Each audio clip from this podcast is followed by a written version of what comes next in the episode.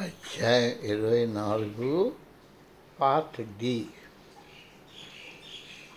మేము ఇంటికి తిరిగి వెళ్తుండగా నగరంలో చీకటి అమ్ముకుంటున్నాయి.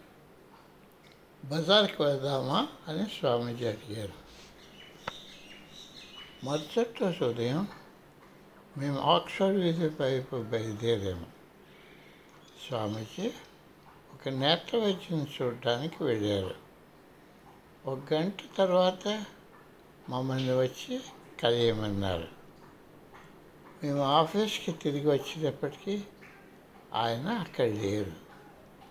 బహుశా ఆయన బయటికి వెళ్ళి ఉండవచ్చునని మేము అనుకుని పైన చిరుకులు పట్టడంతో రోడ్డుపై ఇటు అటు ఆయన వస్తున్నారా అని తొంగి చూసాము రోడ్డుకి అవతల వైపున ఓ చాందిని క్రిందే ఈ హిమాలయోగి జెండాలు నొప్పుతున్న సైనికుల సంకేతాలు పంపుతున్నట్టుగా మా దృష్టిని ఆకర్షించడానికి తన చేతులు నొప్పుతూ కనిపించాడు. ఆయనకు ఆ సమయంలో ఆయన మీదంతస్తులో డజను మంది నాట్యకర్తలు కాళ్ళతో విన్యాసాలు చేస్తున్నట్టు ఆయనకు తెలియదు. అది ఫోటో తీయవలసిన సన్నివేశం. దురదృష్టవశాత్తు చేతిలో కెమెరా లేదు. కొన్నాళ్ళ తర్వాత ప్రముఖ వైద్యుడైన నా స్నేహితుడిని కలిశాను. ఎన్నో సంవత్సరాల కిందట తనకు జ్ఞానోదయం కలిగించగల ఒక నిజమైన సాధన కలియాలని కోరేనని చెప్పాడు.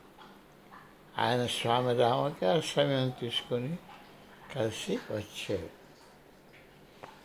నీ కోరిక తీరిందా అని ఆయన గది నుండి బయటకు వెళ్తుంటే అడిగాను.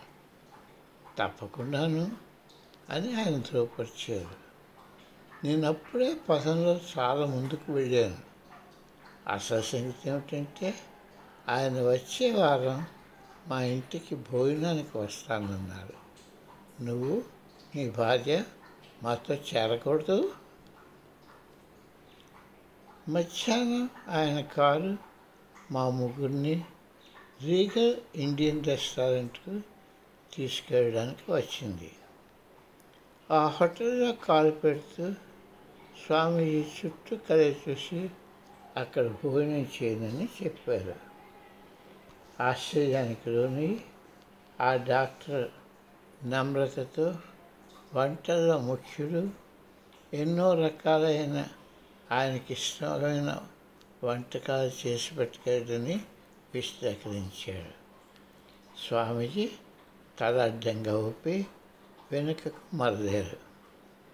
అక్కడి వాళ్ళకి క్షమార్పణ చెప్పి డాక్టర్ గారు బయటకు వచ్చి దగ్గరలో ఉన్న ఇంకొక మంచి హోటల్కి వెళ్దామని కోరాడు వారు ప్రాత్యాసార వంటకాలు బాగా చేయగలని నిర్ధారించుకున్నాడు.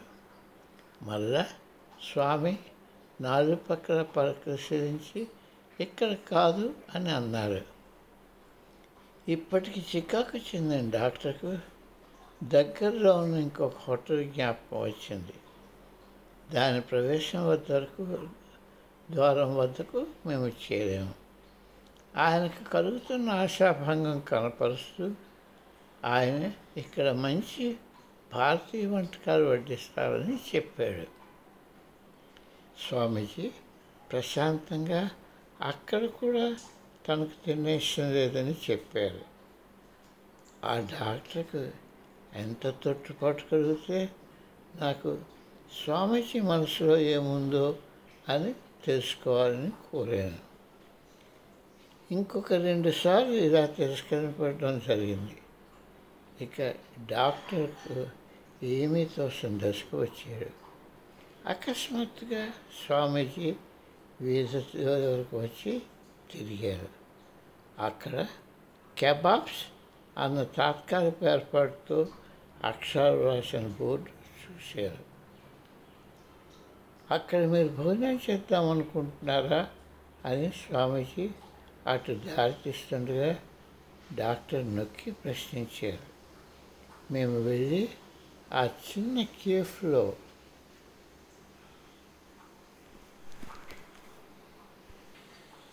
దూరేం. అది ఇరుకు సందులో ఉంది. దీనితో పోలిస్తే ఫాస్ట్ ఫుడ్ షాపులు నయం. అక్కడ ఆరు పాత బడులు విరిగిపోతున్న నేలపైన ఉన్నాయి. అక్కడ గొర్రె పిల్ల మాంసం వేయడంలో ప్రావీణ్యం గడించారు. చాలా తెచ్చుకోండి. ఇది చక్కటి ప్రశాంతమైన చోటు. వాళ్ళు మనకి చక్కటి లంచ్ ఏర్పాటు చేస్తున్నారు. ఆయన ఎంతో తృప్తిపడ్డట్టు కనిపించారు ఆ డాక్టర్ పగబట్టి ఆ పరిసరాలను మెల్లగా తిలకించాడు. గోడ కంటించిన రాలిపోతున్న వాల్పేపర్ చూస్తూ ముఖంపై కొట్టస్తూ కనిపిస్తున్న నిస్సహాయంతో కూర్చుండిపోయాడు. ఆయనకు ఏడుపు వచ్చినంత పని అయింది. తెరస పెదాలను బిగబెట్టి వస్తున్న నవ్వును ఆపుకుంది. ఆపుకుంటున్న ఆమె నవ్వు స్వామీజీ పొగబారి నా కేసుని ప్రశంసడం పైన లేక ఆ డాక్టర్ చూపులో నాకు అర్థం కాలేదు. పవిత్ర గురువు పూర్తిగా శాఖాహారి తన ఆకలి తీర్చుకోవడానికి రోడ్డుపై మాంసం వడ్డించే చోట తన ఆకలి తీసుకుంటారంటే ఈ పెద్ద మనిషి ఎలాగ ఆలోచిస్తున్నాడు కదా? ఈ పెద్ద మనిషి ఎలాగ ఆలోచిస్తున్నాడో కదా? తినుబండారాలను ఇచ్చే వ్యక్తి వంటగది నుండి వచ్చి ఎంతగా మా ఎంతో గొప్పగా మా ముందు సలాడ్స్ ఉంచాడు స్వామికి ఆనందంగా ఉల్లిపాయలు తింటుంటే ఆయన సామాన్యంగా తిందని మాకు తెలుసు.